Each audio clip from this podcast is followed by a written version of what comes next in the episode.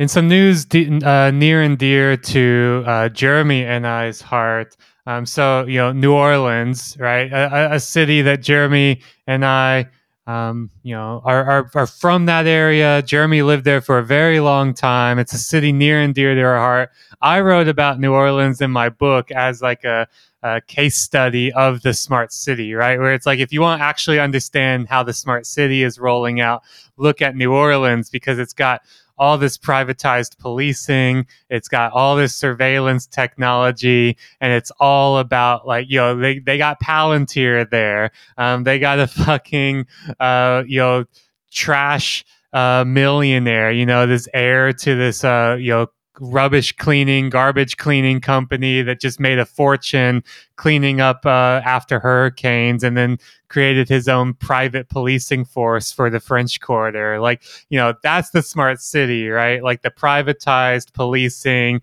surveillance software in a uh, extremely segregated and uh, uh, uh unequal and unjust city, right?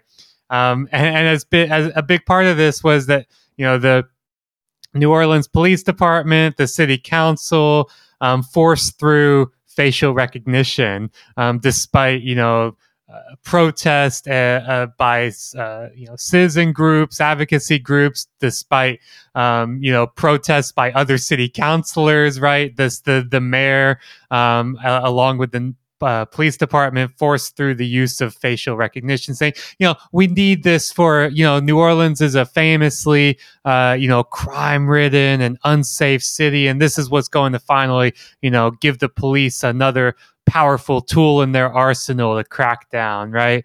Well, Jereme, Jereme, you shared you shared this in our our chat, uh, our group chat recently. Some local news uh, from New Orleans that reporting what that you know after after nearly a year of the New Orleans Police Department using facial recognition, uh, it's led to uh, precisely zero arrest.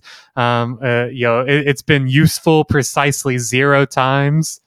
Well, it just goes to show the the people that sell this stuff to cities how full of shit they are, uh, and then wanting to use a city like New Orleans as like a training you know, I think you've even we've talked about this before how Palantir needs places like New Orleans to be able to train their facial recognition cameras because famously they can't detect uh, black faces or brown faces or anything other than white presenting folks.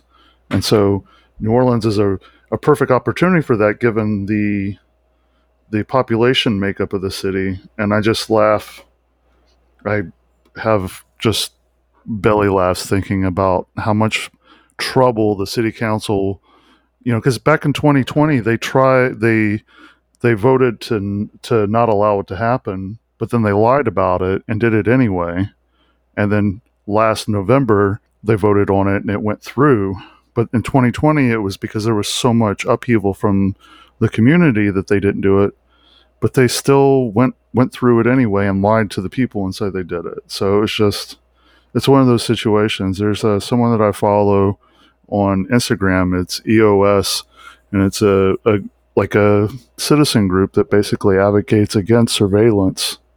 They've been following this, and they'll continue to follow this. So if you have any interest, check them out. Um, that's where I'm getting most of my information about this. Yeah, Eyes on Surveillance is the is the full name of the group. Eyes on Surveillance. But yeah, the, uh, I'll read a little bit from this uh, this piece in Verite News, um, where they write. Uh, New Orleans' vast network of crime cameras was born under former Mayor Mitch Landrieu, who in 2017 uh, in 2017 and has progressed r- progressed rapidly under Mayor Latoya Cantrell. The city's surveillance hub, called the Real Time Crime Center, has now has access to more than a thousand live camera feeds around the clock, seven days a week. About half of those come from city-owned cameras, and half from private residents and businesses who pay to give the city direct access to their camera live feeds. Um, and we don't know for sure; it doesn't say, but I suspect a lot of those are like ring cameras, right? On like you know businesses or residents um, that are like you know what paying to give the the police direct access, right? Which is it also goes into this whole thing that like the police as this occupying force um, you know keeping a close t- uh, tab on the city you know with their real-time crime center but also the way that they have created these these real bonds um, with uh, you know largely white wealthy residents in the ci- in, in the city to say that like you know it's it's us versus them right? It's it's the police and it's the white wealthy residents um, up against a, a, a, a city filled with um, you know poor black uh, criminals you know that's the which is exactly why people would pay to give New York, the police department access to their their camera feeds so that they can then do things like keep an, an, eye on them, but also run facial recognition and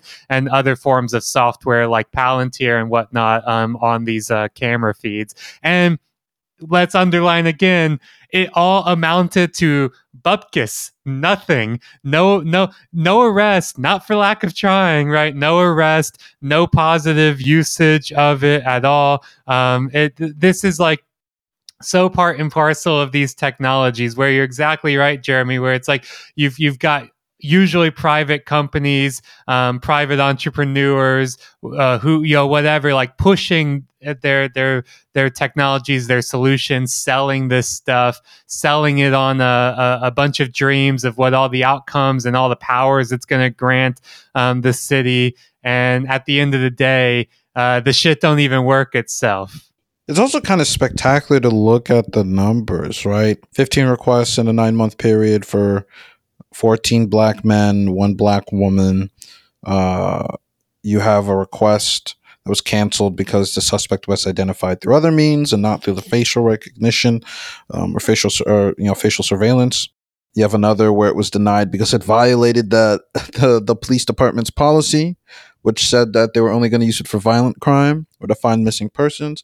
Then, in the 13 remaining cases, facial recognition only provided a match in five of them. In one of those five, they arrest someone different than the one identified through the facial recognition, and they say that, quote, lead may have been bad information, matches subject was not in area during the homicide, right? So the facial recognition directed them to someone who was not in the area.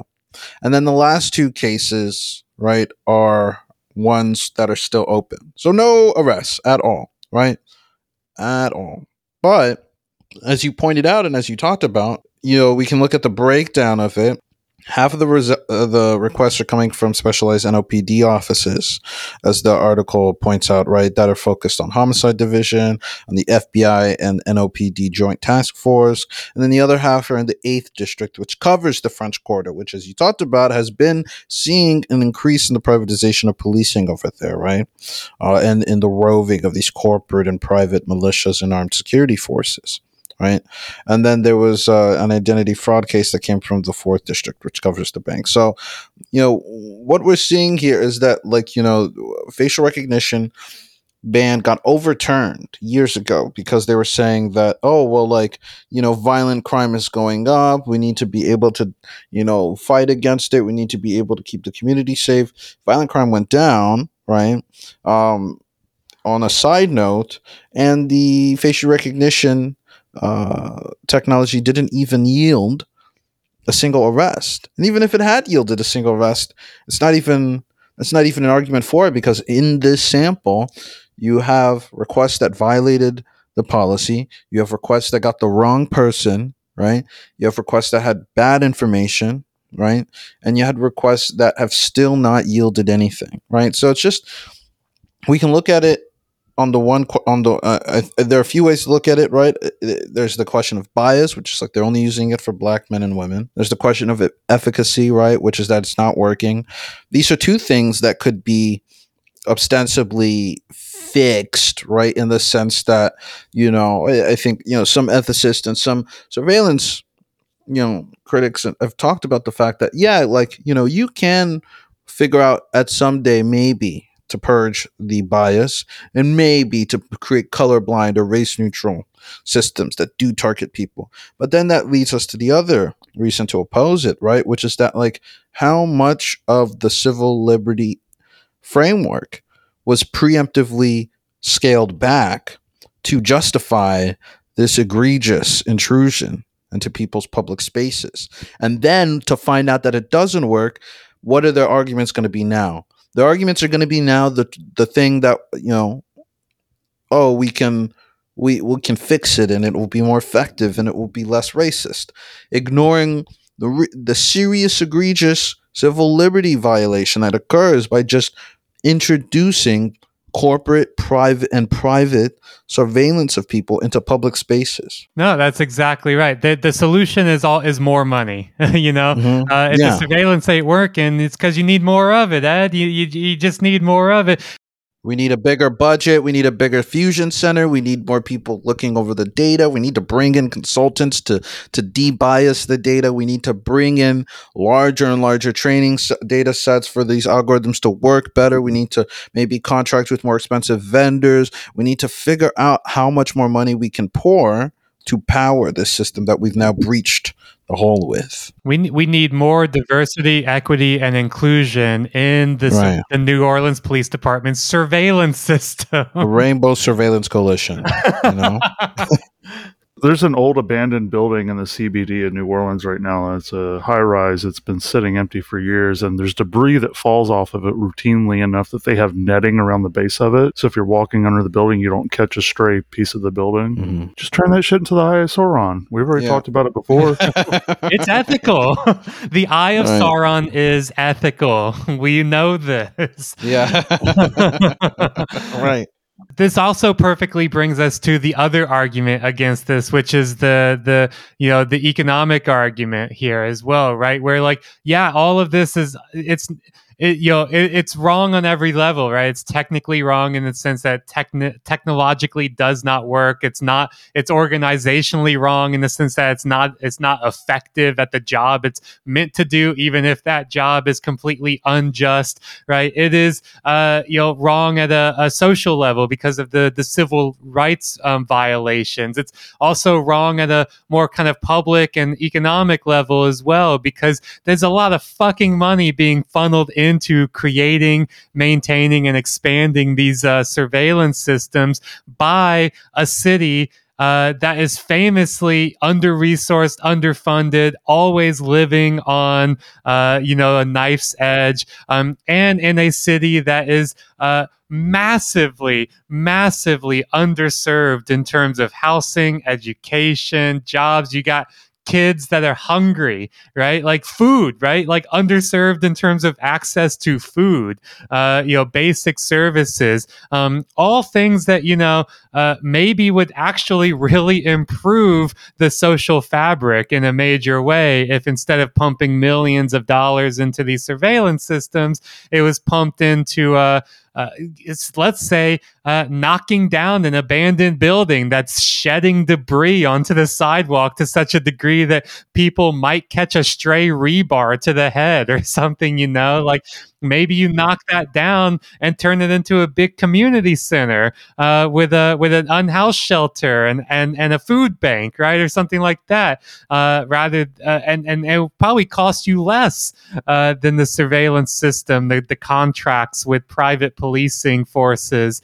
um, and it would absolutely contribute a lot more to actually making the city a a safer uh, place, you know. But but again, that, that's because that's it's not the point. The point is not to have a system um, that is effective, right? The point is to have uh, a system that gives you the theater of efficacy, um, that, that it gives you the the justification for power and for the expansion of that power, right? Like the point is not ever actually to do anything like make the city safer or improve the the social fabric or the the community bonds of the city or whatever it might be right? Just a, a i think a real a real uh, amazing case in point here that new orleans once again uh, is is where where you should look to actually understand the smart city in all its real glory. Um, new new orleans is is is the is the smart city in action. We test things out in the in the empire, and then we bring them back to the homeland. But sometimes, you know, we have laboratories in the homeland, um, disaster zones, sacrifice zones, uh, places like New Orleans are perfect test kits, laboratories for frontier of military grade tech, civil liberty bifurcation, or um, you know, avoiding civil liberties entirely, or of testing out the rhetoric and testing out the coalitions and testing out responses and test and, and testing out all the things that you will need to roll these things out later as part of like this this large nebulous attempt to erode a lot of the things that people insist that right wingers and conservatives and people on you know on the on the right trying to build this alternative modernity insist we need to get rid of if we want law and order again or if we want more rational human beings or if we want more orderly technological progress and so on and so forth. I mean, we talked about this at length in the episode we did with Chris Gilliard right. like a couple of years ago right. about how, you know, certain communities have shit tested on them so it can be sold later is you know, luxury surveillance. And I imagine a lot of those folks that live in the Garden District and cer- certain other uh, neighborhoods that want to do everything they can to limit like the people coming into their neighborhoods that are not welcome because the thing is with New Orleans is everybody's on top of each other. There's no bad neighborhoods. You can be four million dollar houses on one block, and the next block you've got rundown shotgun houses. So it's just you know everything. It's like a highly variable place, but you're getting what Jathan was saying. It's all by design. It's all by design in a place like Louisiana, because Louisiana has a, a has a reputation for Angola Penitentiary, and Angola Penitentiary is one of those places where a lot of a lot of uh, phone bank, a lot of work is outsourced. They have a fucking rodeo that they force inmates to participate in, and they don't get any compensation for that, but the prison gets all the money from it. Every big penitentiary in the South was was was placed there by design because at one time it was a it was a plantation. Every single major penitentiary in the deep south at one time or another was a plantation. So you know what the prisoners are going to be doing out there, and you know what most of the prisoners are going to be doing out there. And then places like Mississippi, if you have a if you have a felony record, you lose your ability to vote for the rest of your life. Numerous times to try to overthrow that in the Supreme Court. I don't know if it's done that yet.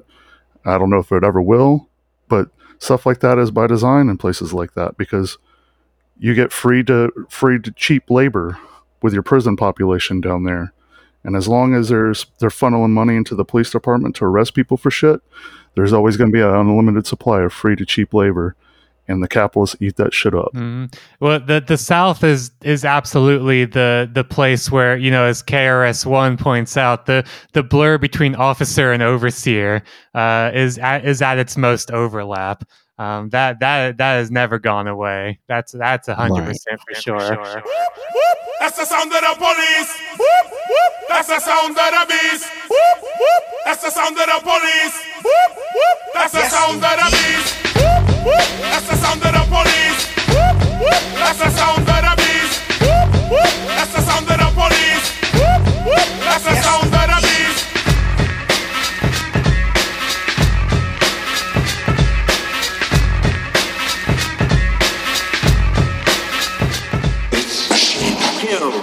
Hello, friends and enemies. It's episode 276 of This Machine Kills. I'm Jathan, joined by Ed and producer Jereme, as always. Ooh, that number 276. We are getting up there. Uh, we, we, we're, we're getting old. We've been around a long time. Uh, we we have, uh, I think we have just reached our one, our three year anniversary of TMK. wow which fucking wild to me. Just this week.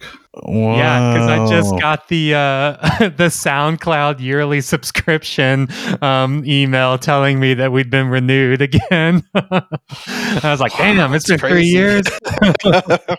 That's crazy. We've been doing this for three years. Wow. Yeah, you're right. This is during the pandemic, during our shit posting of the pandemic.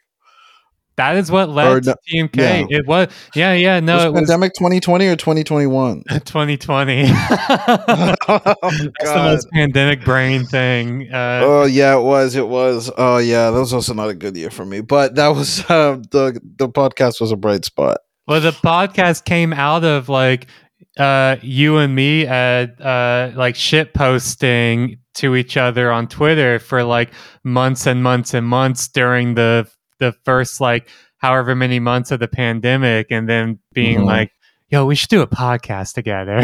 yeah, guys, talk to make your internet friends. that's right. I, can't emphasize enough how many great friends have made and gone to meet in real life off of Twitter from just a shared love of shit posting and also other online communities. But shit posting in Twitter, Shit posting and hating.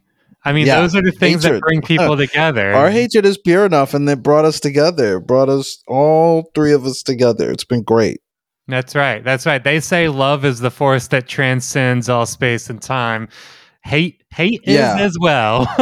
Maybe I'm gonna I'll make like a cover of uh, Stevie Wonder's "Love Is in Need of Love Today" and it'll be "Hate is in Need of Hate Today." Just- Shit, I could do that. I'll just play it in a minor key and change the words. yeah. There you Hell yeah. um. All right. Well, let well on, on that three year note, then let's go back. Let's let's return to some classic TMK that we haven't touched on in a while. Um, at least not. I don't know. Like it comes up in different ways, right? I, I'm t- I'm talking, of course, about um, China and its tech sector. I mean, this is a an object of real interest for us on TMK something we pay a lot of attention to, and I, I, mean, increasingly more at- attention to it in its like geopolitical context because of the the AI arms race. But you know, um, l- longtime listeners of TMK might remember that some of our earliest uh, bits and like long, like like running interest were around Jack Ma's um, sudden disappearance in Right. 2020 um, as the uh, uh, uh, the Ant Group um, began to get you know as as the Chinese government um, began cracking down on the tech sector, starting with the massive crackdown on Ant Financial and the uh, the the, the like months long disappearance of its billionaire um, founder and CEO Jack Ma. That that was uh, we were on Jack Ma watch for for a long time. That's right. Um, but I think it's worth uh, returning to China's own tech sector and and the kind of the technology policy that has been unfurling for the last three years in China, um, as the uh, the Chinese state has very seriously been in, enacting um, antitrust regulations, uh, you know, super tight oversight of the of the tech company or the tech sector and specifically like the really big most powerful private technology companies in China and the and the world um, companies like Alibaba, Tencent, Didi, um, Ant Financial, or now they're called the Ant Group. But you know, the, these companies have been subjected to a lot of regulatory intervention and um, state oversight um, over the last three years as the Chinese state has tried to really get a handle and wrangle in its tech sector um, and and you know put a strong guiding hand not not you know not socialize or nationalize these companies but put a strong guiding hand on their back. Um, and so there there's been a real there's a really really great piece in Bloomberg that breaks down um, what's you know what's been happening and what's coming next um, as as China's tech crackdown begins itself to wind down. You know the the state. It seems as if the Chinese state has kind of achieved a lot of what it wants to in terms of um, reconfiguring the the the industry um, and kind of giving this guiding direction to these companies. Um, and so I want to go through and go through this Bloomberg piece, but first, um, maybe a little bit of context to help set the scene about like where China's economy is at right now. Um, you know, there's been a lot of reporting, and and I think we, and we'll talk about like this, you know, Paul uh, Paul Krugman article in the um, New York Times, you know, one of an op-ed talking titled "Why Is China's Economy Stumbling?" Um, but there's also some really uh, been some really interesting articles in like the New Left Review. Um, there's one by Ho Fung Hung um, called "The Zombie Economy," um, which is talking about the Chinese economy as this kind of zombie economy um, right now. And so there's there's been a lot of this kind of analysis and commentary from both journalists and academics, um, uh, both in the West and in China, um, talking about the kind of Chinese economy as as hitting some stumbling blocks right now. And so I think that would be some really good context before we get into this um, piece that's really more specifically about the um, the tech policies and interventions. But um, Ed, maybe you want to you want to give us a little bit of uh, context here for for China's economy. So so China's economy, right? There are two. There's there's the problem therein with China's economy goes back, you know, a decade, right? The the focus has been okay, what has happened over the past 2 years? Over the past 2 years, right? We've seen that China has had um you know large huge growth that it's been sustaining for decades um, start to stumble. And you know part of the reason that it stumbled was because of covid right initially was the sense um, and a concern that you know covid uh, would bring down its economy to a grinding halt um, that there were various sectors where there were you know lurking bombs of bad debt or um, you know government propping up businesses and um, monopolies that wouldn't work, but were you know state championed or indigenous um, you know champions as the policy was. You know, we talked about this a long time ago with with Huawei, right? This policy of, indigenous indigenous champion that would help marshal or organize or structure a market inside of the country. And so you know, over the past few years, uh, up until COVID, you had been seeing this sort of triumphalist, you know, uh, rhetoric, or maybe anti-triumphalist. I don't know. In, in triumphalist in the sense that they were basically saying, the gig is up, guys. China's GDP is going to eclipse ours. Their growth is going to eclipse ours. Uh, the size of their economy, the centrality of their economy, the importance of their economy is going to eclipse ours. They're making deals with Saudi Arabia to trade um, you know oil in their currency and not in the dollar. They're doing the one belt one road initiative program this huge infrastructure project that's going to be a geopolitical uh, that's going to impose a lot of geopolitical roadblocks and frustrate our ability to project power in this or that place and they're doing it without doing the same sort of austerity programs or debt trap programs that we might have done right uh, that we fear mongered about for a while. So what's going on? We're concerned. You know, China looks like it's on the up. Um, and after COVID locked down the cities, and after you know the state tried to marshal a zero COVID policy, after tried to marshal some uh, some emergency spending to stimulate parts of the economy, the expectation was that once zero COVID was abandoned, we would start to see the economy rev back up to double digit GDP growth, right? But that has not been the case. And in fact, what has actually happened is that the economy has begun to slow down. It's it's seeing deflation, right? It's seeing a sort of stagnation or slide backwards, which raises a lot of questions about what's going on. What are the factors that are leading into this? What are the sources of this? Now there are two the two articles that we talked about the the Paul Krugman and the uh, the Ho Fung uh, Hung article. Um, both are talking about the same thing, but they're doing it I think in different ways, and those differences are are, are going to are interesting to highlight, right? You know, Krugman is kind of you know, of course, I mean, it's a column, and he's coming in at the ground floor trying to explain to someone that you know there were a few reasons why China could sustain double digit GDP growth for so many years, right? Part of it, he argues, is that um, China is catching up with Western technology, right? And since it's growing, it's able to deploy a lot of capital, right? And but that the richer it has gotten, the the lesser and the less the margins for productivity growth have gotten and gains. And so we've been seeing a decline in the ability for it to increase productivity and to increase profits.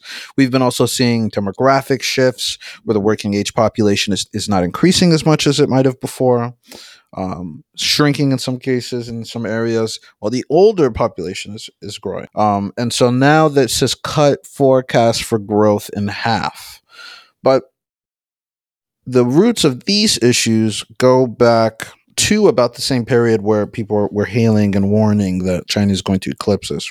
And so Krugman talks a bit about how there is this problem of unable uh, of not being able to incentivize consumption or to increase uh, consumption, right? That China's government has pursued policies that have prevented households from taking large amounts of of money that or income and spending it in the economy and stimulating in one way or another, right? And that this is curtailing the ability of GDP to grow. And there are also other factors at play here that he points to. New York Times Magazine had a pretty really interesting piece that we might, you know, probably have to dip into at some point that talks about how the United States has essentially opened an economic war on China.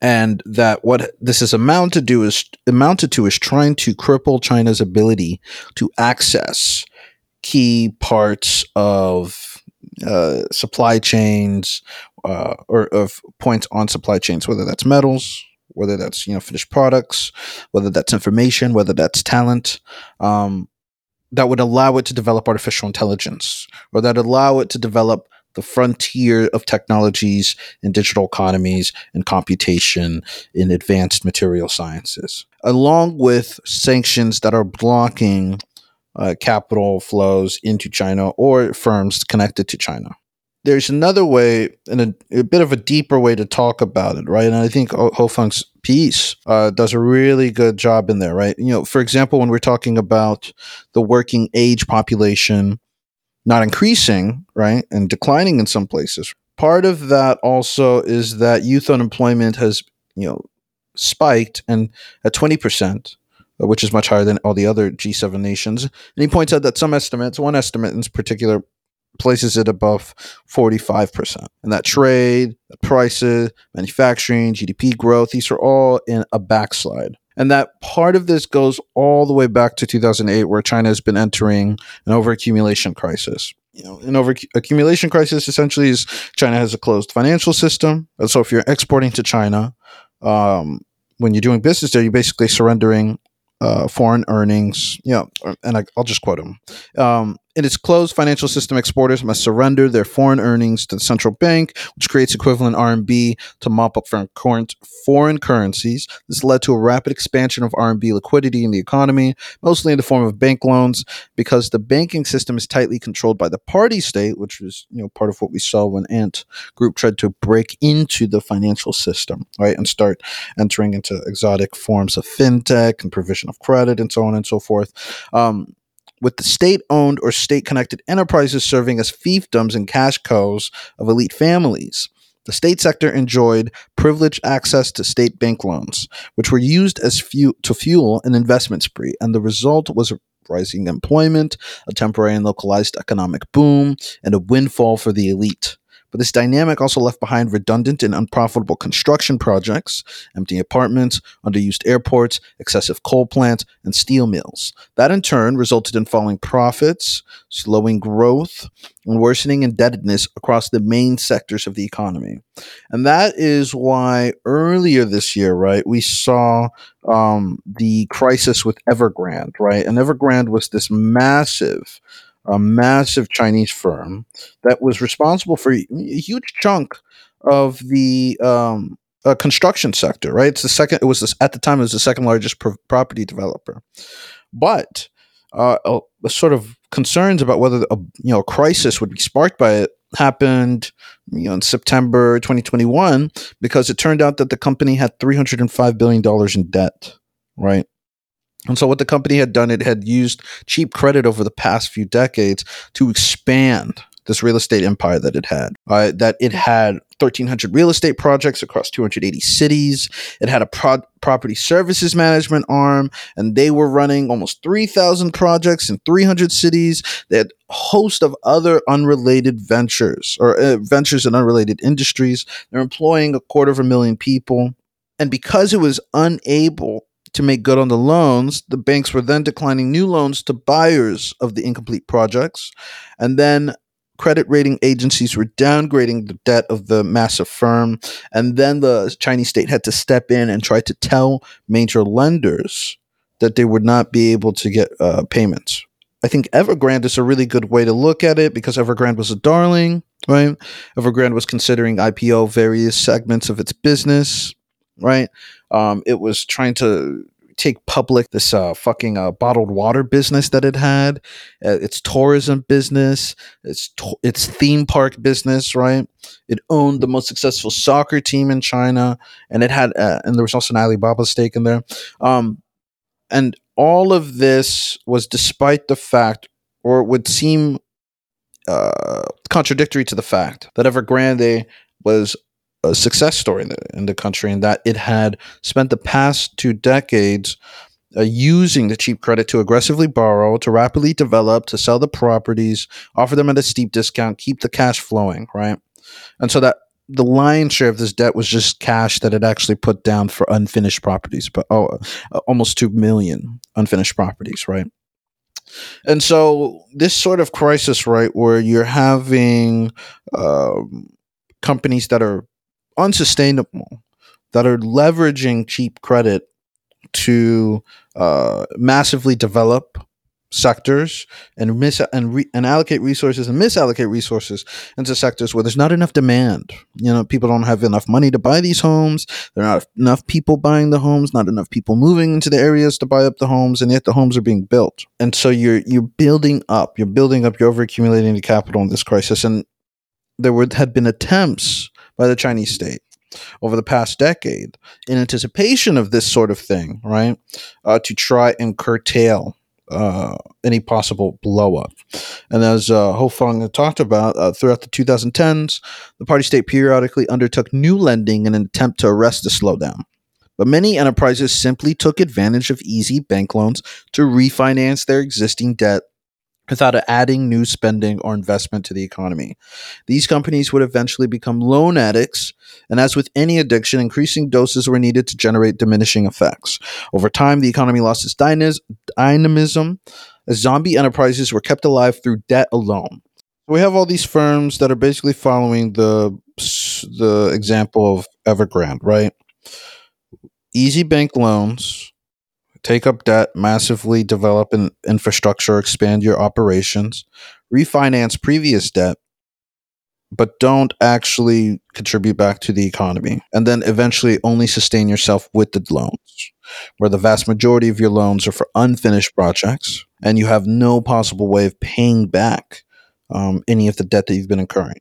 And this is pretty much uh, more or less what Krugman was alluding to when he said that in the 1990s there was a slowdown in Japan, right? That you know Japan's was also experiencing deflation. It was experiencing stagnation, but you know, as as Hofung is trying to lay out, right? The problem here is that not only were there was there an understanding of this among the among uh, Chinese officials, but were efforts to censor it, uh, which then allowed Western commentators to kind of gloss over the growing debt bombs and the balance sheet recession that was building and the zombie enterprises that were dominating the economy. And instead point to China as a success story in the post recession environment. And I mean, and to some degree, right? You know, China did not suffer the same sort of contraction that the United States and other Western countries did after the great financial recession.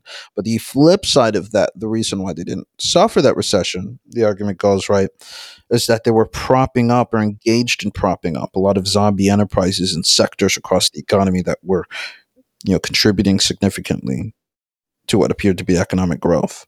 And so you would have, you know, one of the big pointers or uh, examples of this being China's construction uh, sector, which we just talked about with Evergrande, but also includes right uh, building out uh, transportation infrastructure, right, building out roads, uh, consuming concrete, building up steel, uh, building steel or you know, making steel, and building up uh, skyscrapers, right, whether it be homes or places for businesses. All of this helped keep afloat and sustain high GDP growth, but at the same time helped contribute to its environment where firms were more increasingly encouraged to just take access or grab, you know, easy, cheap money that they wouldn't really have to pay back and that they could refinance previous debt with.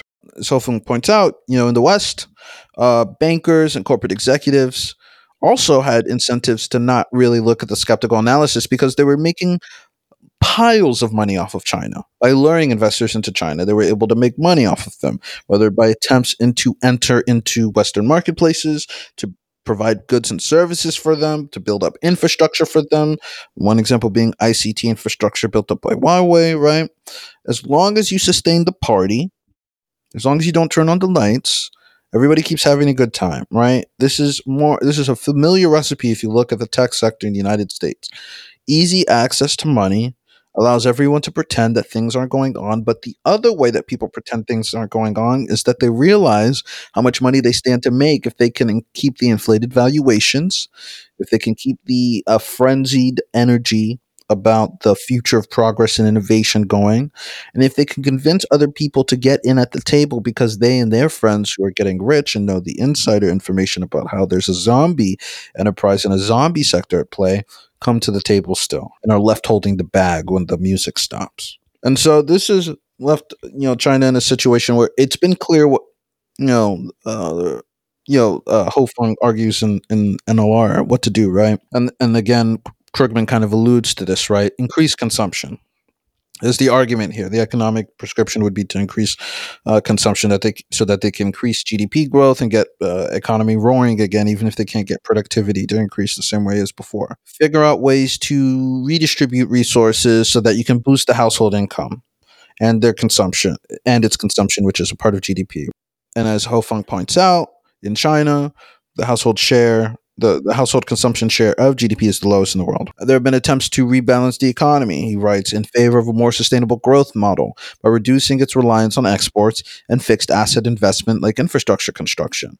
And this has led to some reformist redistributive policies under Hu Jintao and Wen Jiabao, government of 2003 and th- uh, ugh, government of 2003 to 2013, such as the new labor contract law, the abolition of the agriculture tax, the redirection of government investment to inland rural regions. But this is still not enough because there's a complex, right? And I think we talked a little bit about this when we talked about the carbon triangle in our carbon triangle episode on China. There's a there's a lot of vested interest in ensuring that the spending continues or that the or that the easy the credit environment continues so that there's easy access to the money without restructuring the political economy that is both um, zombifying the parts of the economy in various sectors as well as contributing to carbon emissions whether it's making cement or making steel or building out roads or adding more cars to the roads. And these things as a result have stood in the way of that. State enterprises enjoy the privileged access to the bank loans. Local governments enjoy the privileged uh, you know the system that comes out of the privileged access because they get construction contracts. And then they get state bank they get state bank loans that fuel those projects. And the groups that might push against it workers unions peasants farmers are lack the power to do so right? Whether it's the union busting that goes on whether it's the disempowerment of workers that you know, has been climbing and climbing steadily. Um, amid some of uh, China's uh, development projects, there's there's there's not enough of a foothold for some of these reforms to take place as part of this effort to try to increase the GDP. As a result, you're left now with the situation in 2023 where there was a belief, I think, or maybe in 2022 or 2023, that Xi would institute this great overhaul, right? Uh, the Common Prosperity Program that would bring China back in line with some of uh, objectives or goals towards reducing inequality, right? Um, and either increase public spending or pursue welfare state expansions. But instead, he writes, it's an assertion of the state's paternalistic role, role vis-a-vis capital and increasing its presence in the tech and real estate sectors and aligning private entrepreneurship with the broader interest of the nation. And this I think is you know, we've talked a lot about how China offers a lot of valuable lessons about what can be done with antitrust. But then there is also the flip side to it, right? Where the reasons they do certain things with antitrust is because their political economy with the tech sector is very different. Whereas here in the United States, they're playing around the vests and the you know the, the the last vestiges of a regulatory system that might be able to corral corral them, and they're you know frequently undermining any ability to fund it, uh, neutering whatever nascent authorities or powers it might get, seizing it, indoctrinating people who enter it, hiring people who get out of it so that they can further frustrate efforts for it to you know to grow and oppose them. You know, while there's like a, a very parasitic and dominant relationship here with tech capital and, and the state apparatus, um, there the idea seems to be that the political economy is such that the state will entertain some concentrations of capital in the tech sector so long as they don't challenge the larger political economic interests that were profiting from this credit environment, but also larger efforts or larger political economy frameworks that don't threaten the state's ability to continue to intervene when it needs to. And specifically in the realm of finance, in the realm and, and, and in controlling capital flows. And that we saw a lot of the antitrust actions that we would have loved to see here happen because the tech companies and their executives got a little bit of a big headed, forgot what their role was in relation to vested interests, and forgot what they what what was slotted out for them, which is that you can play a role in this easy flow of money, but you cannot actually be involved in the allocation of it. You cannot try to you cannot try to create a boundary where you see some of those those privileges for yourself. And that if you do do that, you'll be punished.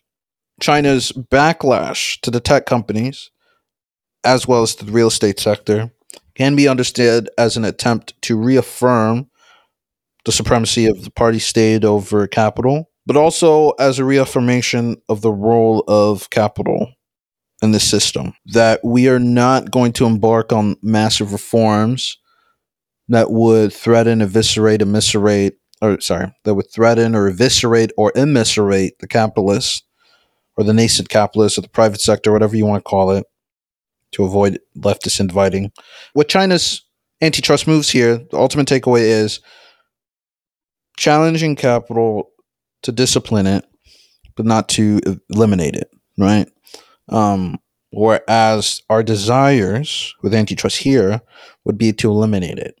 And that they are a few steps ahead of us in terms of the disciplining effort, there there are other structures in play that are concerning in terms of how much they're willing to accommodate and how important they think these companies and firms are to the larger system partly because of desperation partly because of their own whatever political power and coalitions have developed behind them in alignment with them right? And because of the vested interest in play.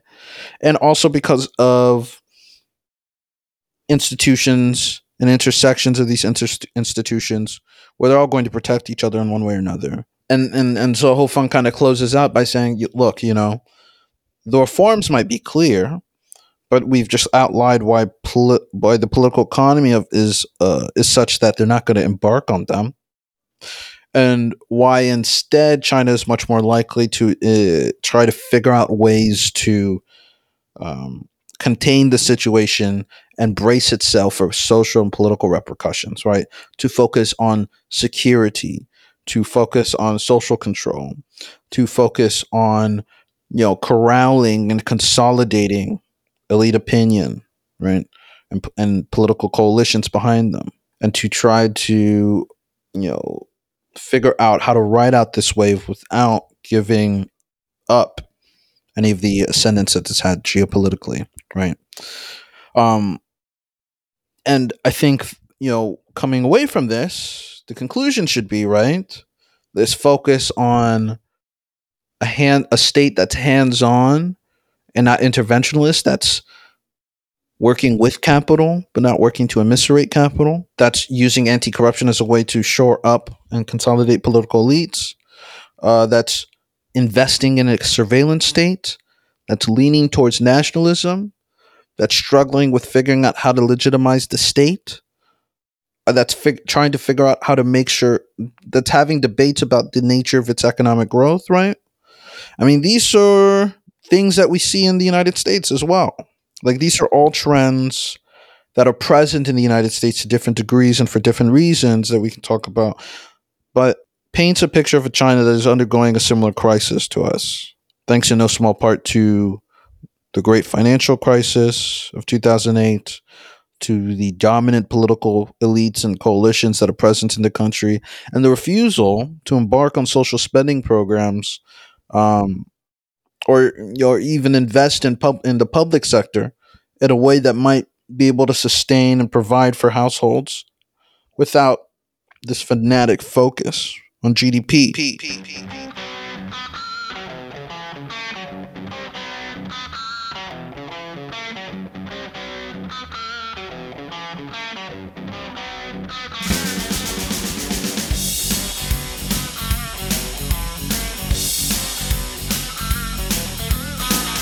Man, I, I'm I'm I'm I'm sitting in the back of the class. I'm just watching Professor Ed do his do his shit.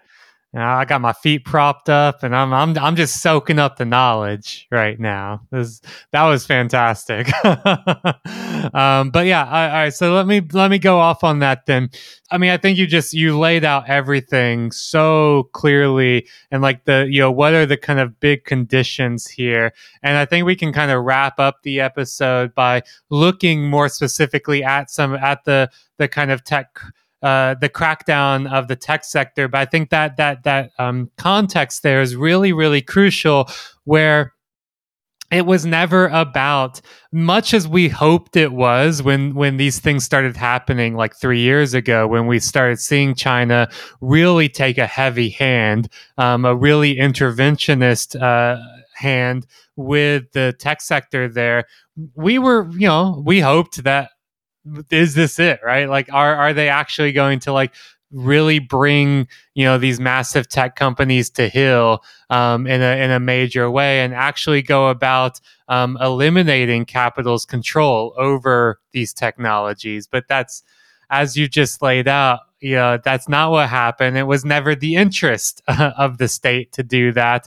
Um, because again, like, I think there are so many actual similarities between uh, the the U.S. and China in terms of their econ uh, their economies here, their macroeconomic approaches. In some ways, though, they are also like the bizarro inverse version of each other.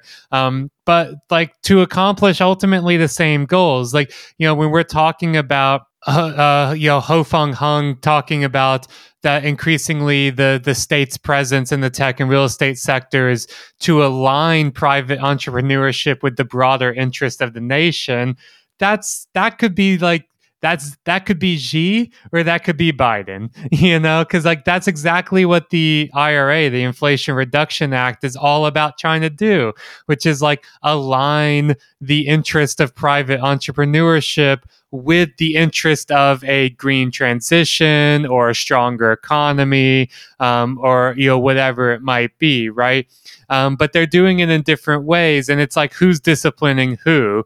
Um, so you know you just laid out how the the the what the state what the chinese state is actually doing here is disciplining capital saying get back in line. Don't forget who you are and where you stand in this system. You know and, jack ma was really like the the the the starting gun for this back in you know three years ago because he was among the loudest and most brazen uh, of the big tech billionaire CEOs, essentially saying, "I don't need the state. I'm outside of the state. Um, you know, I'm more powerful." And then the state said, "Huh? What?" I, I, I can't hear you from that holding cell beneath the ocean that we kept you in for three months. Political prisoners say what? yeah. Um, and, and so Whereas I think in the US, we see the inverse happen where it's ca- capital is routinely the one disciplining the state, right? Like, um, but it's ultimately, you know, uh, it's ultimately what side of that relationship between the state and capital are you on? Who's disciplining whom?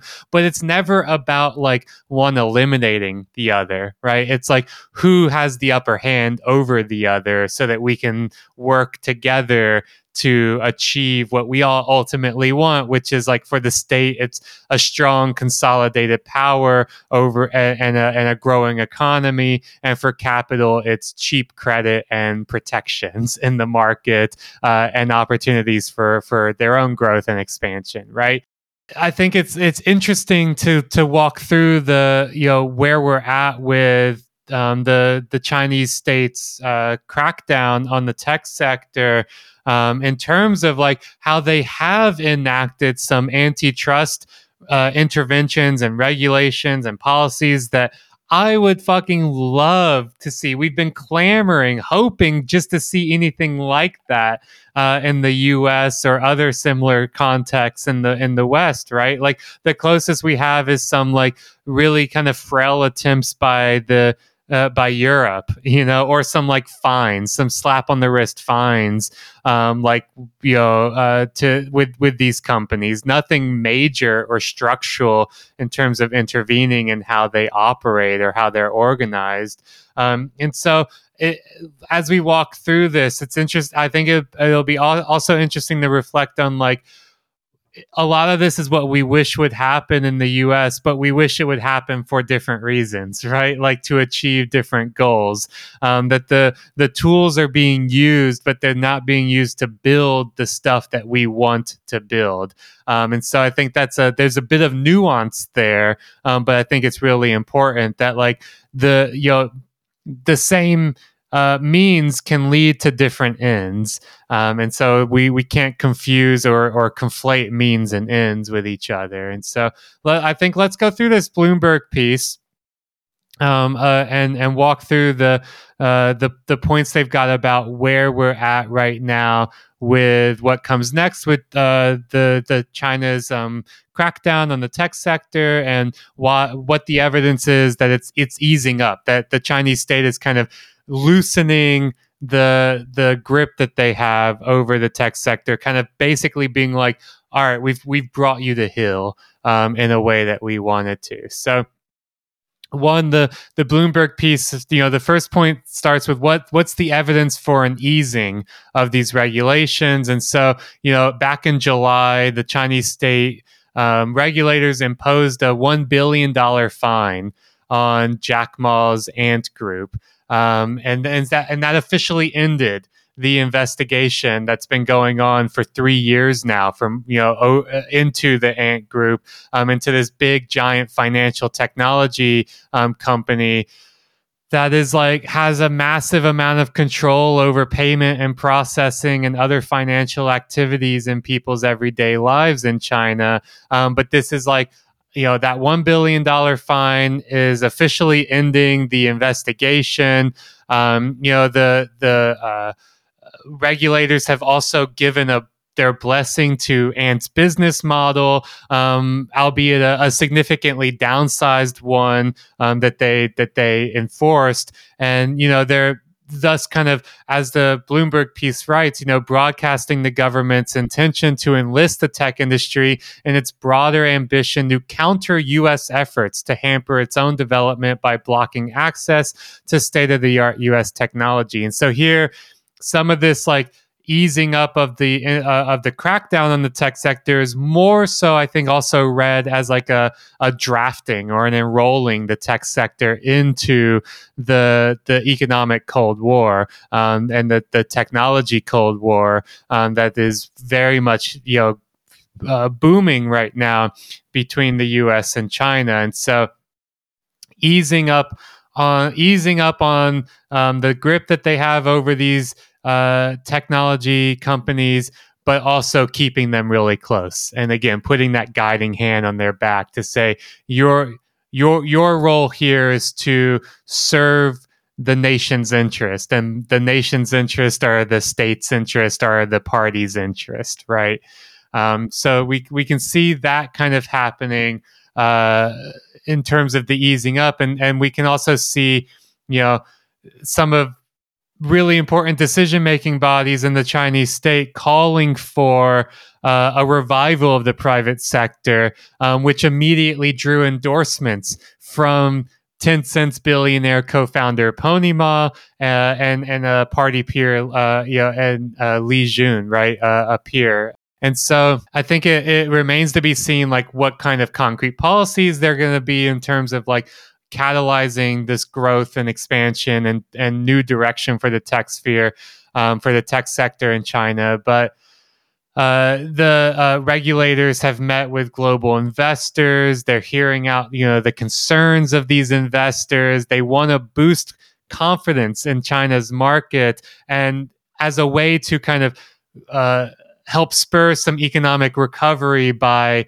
bringing in outside investors right? So again it's like it's an economic recovery with uh, that is looking for financial solutions not welfare solutions not redistributive solutions but like eh, where can we get more money? Can we get uh, investors from else from foreign investors to come in and give us you know loans and money. So it's, that like that loan addiction that Ho Fung Hung was talking about as well. That cheap credit addiction. It's like well, if it can't come from the state banks, uh, can it can can it be uh, pouring in through um, foreign investors, but that also is really tricky because the Biden government has been putting a lot of restrictions on investment, um, American investment into Chinese firms and Chinese markets, right? And so a lot of like American venture capitalists, for example, who would love to invest uh, into um, you know these uh, the Chinese tech sector have restrictions on doing so or if they or if they do so then they need to do so through multiple shell companies uh, and and and kind of launder it through um, you know stacks of LLCs and so on in order to do it right um, which also maybe is that hold on is that is that is that Masayoshi Son's music I hear playing?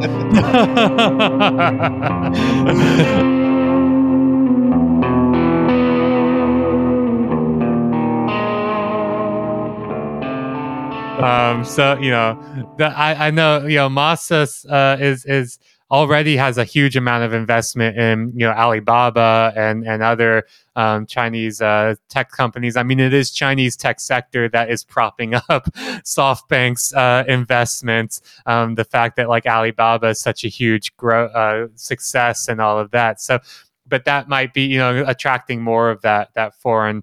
Um, capital, the Chinese state has also eased up some of its regulations, like resuming uh, issuing video game licenses to Tencent and NetEase, right? Another uh, big online tech giant, um, after they had uh, frozen the issuance of video game licenses, right? So, like, uh, which is really interesting. And part of this as well, like, finding multiple ways to put the squeeze on these companies. Oh, Tencent, you're, you know, uh, you know these video games are a massive part of your your revenue and your business uh, well we're going to actually freeze the issuance of licenses right? Like like finding kind of weird and uh, uh, ways to put these freezes and and these uh, these constraints on these companies but those are easing up now. Same with like um, uh, constri- uh, restrictions they put on Didi, which is one of the big um, ride hailing apps in China, um, which they uh, banned uh, the app from the, the the App Store in 2021 after it did a, a, a, listing on the New York Stock Exchange without permission from Beijing. So that was another like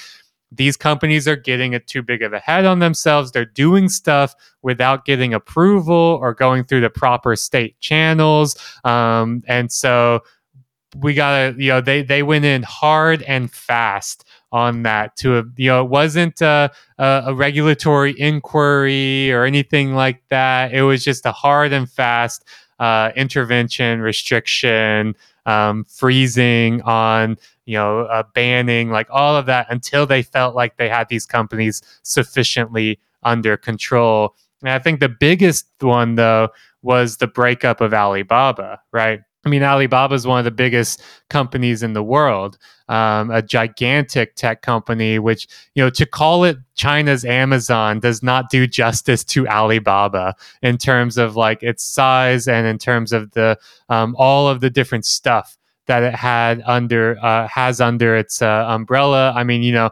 Ant Financial, Ant Group spun out of Alibaba, you know, Alipay, right? So payment processing on top of e commerce, on top of a huge cloud computing company, you know, the logistics. So a lot of Amazon like stuff, but also a lot of other stuff that Amazon is not into. Um, but Alibaba has been broken up into six separate, mostly independent companies. Um, and uh, with the a big part of it was um, relinquishing control of its $11 billion cloud business, um, which was once a, a kind of core pillar of Alibaba. And so this split is a, is a massive antitrust action, right? Like, I mean, we can't imagine anything. It's hard to imagine something like that happening to Amazon, much as Lina Khan would love to do so. It's not that there's not the will or the imagination um, to do it in the regulators uh, at the in the U.S., um, but uh, there, there there's it's just so hard to imagine something like that happening and yet it has ha- you know china has done it right china broke up um, Alibaba. But again, I, I do question like, was this a breaking up for the good of the economy or for the good of uh, consumers or anything like that, for the good of some future vision of what a, of what technology should or could be doing? All evidence kind of points to no, right? Like I think it's more that it's a way of uh, the state acting really hard and fast against companies that had grown um, too big for their britches, had been challenging and stepping outside of the state's authority. Um, and this is a way of one, putting some heads on a pike, but two, uh, ha- being able to have much stronger control over these companies to ensure that they follow party interest and that they don't upset all of that that that existing political economy that you outlined, Ed, where you have a lot of vested interests that have been profiting very heavily from that existing political economy. Um, and so it's more about securing those profits um, rather than doing something that seems more about the the public good, right? Yeah, yeah. I mean, and I think I think that's absolutely fair, and I think that you know then that's that requires that you know going forward as we look at you know trying to also understand more of the mechanisms or the institutions and the legal authorities they have there that we don't have here. How do we do it so that we don't replicate this issue of you build out infrastructure you build out legal authority you're able to discipline them but because of how important they are to the economy which they are still they figure out a way to leverage those tools to then create a sort of agreement where the state assumes even more pat, you know paternal role in exchange for being empowered, right, or for, in, in, exchange for being allowed to to to let its regulatory wings fly. I think that's the you know here it's like how do we ensure that like you know the new Brandeis movement? How do we ensure like the anti um, you know the revisionists for antitrust don't end up um, figuring out a way to convince people to swallow some pill and and, and enforce a compromise where um, we're getting public-private partnerships, right? Um, kind of kind of similar to I think like what part of the debate it feels like over Bidenomics is in some dimension, right? Are we creating infrastructures and institutions that will allow us to permanently realign politics and policy and the political economy of this country and the ability to have sustainable growth and equitable growth and inclusive growth? Or are we just figuring out a way to subsidize you know and and de-risk private uh, industries investments into things that it should be doing on its dollar and its dime? I think that this is like you know of course this is going to be something that pops up constantly but especially in the next few years as the stakes get much more desperate and as like you know the amount of money that needs to get spent increases because we spent that we spent that previous year not doing anything. And we have to get over the inertia of these firms and we have to rally more resources to contain them right? And we have to spend more money convincing people and organizing people and building co- these coalitions right? And the institutions and rolling back the legal damage that's been done with precedent. I don't know um one thing I'm definitely I would I wish you know I mean I wish I knew Mandarin I don't but I'd also be very interested in you know I think there's a lot of analysis about what the larger economic infrastructures are but also like what role if any, can be. Is there any? Com- is there room for comparison with like legal structures, and court precedents, and regulatory authorities being built up, built down, or is the system? I think radically div- you're divergent on that sense, and the authorities are just the authorities just coming, you know, top down at each level, and there's no need to like spend years experimenting, losing, winning, losing, winning. I mean, I mean, partly because it's authoritarian, you probably don't you don't have to deal with that uh, element, so there's probably not that. But I don't know. There's yeah, there's like it, it's interesting as we talked about because it's like yeah, you know, at the beginning of this and three years ago, we were interested and excited to see where it goes, and now still like having they've done some things which are good or will be a net good in the sense of it's just good for tech capitalists to not be allowed to have a smoke filled room to themselves, right? But there is a larger question of to what end. Absolutely, absolutely. I mean, there's so much more we can get into. I mean, to that what in, right? Like the Bloomberg piece points out that, like, you know, all, all of these companies as well, Tencent, uh, Baidu, you know, Alibaba, all of them have announced huge efforts to create AI models to rival or surpass OpenAI and ChatGPT. And this is also you know, with the support of these of the Chinese state, right? Be, this is again that's that part of that AI arms race. Um, you know, and the the state has also instituted some, re- in addition to the antitrust rules around you know breaking people up, restructuring business models. They've also instituted some you know market constraints as well. Um, so any attempts to like hoard wealth by these tech companies or sabotage rivals, which is you know classic um, strategy by tech companies, you know, undercutting prices, coercing merchants into exclusive deals.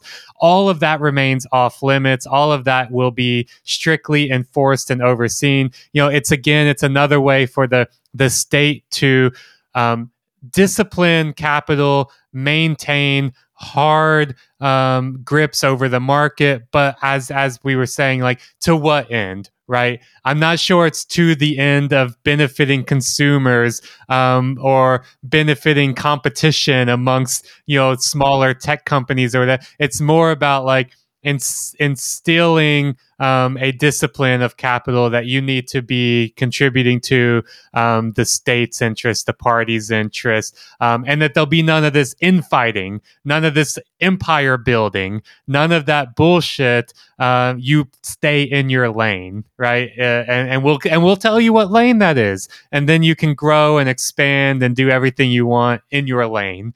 You know that really seems to be the vibe to me with a lot of this. But I think I'm going to end us there. We have to get running. Thank you, everybody, for listening. Um, obviously, tons more for us to talk about on this topic. So, but this is a perennial return for TMK. Um, so, you know, we'll we'll we'll be back with more on it. Um, China's economy, finance, uh, and tech sector. Um, Tune in next sure. time for China Watch. um, and with the with the rest of us with the rest of us at the Brookings Institution, uh, we, we thank you. we thank you for listening to The TMK. School of Advanced International Studies. Oh, that's right. That's right. Uh, the Harvard Kennedy School. Uh, IOP. uh, all right. Find us on patreon.com slash this machine kills for additional premium episodes every single week. And uh, we'll catch you next time. Later. Adios.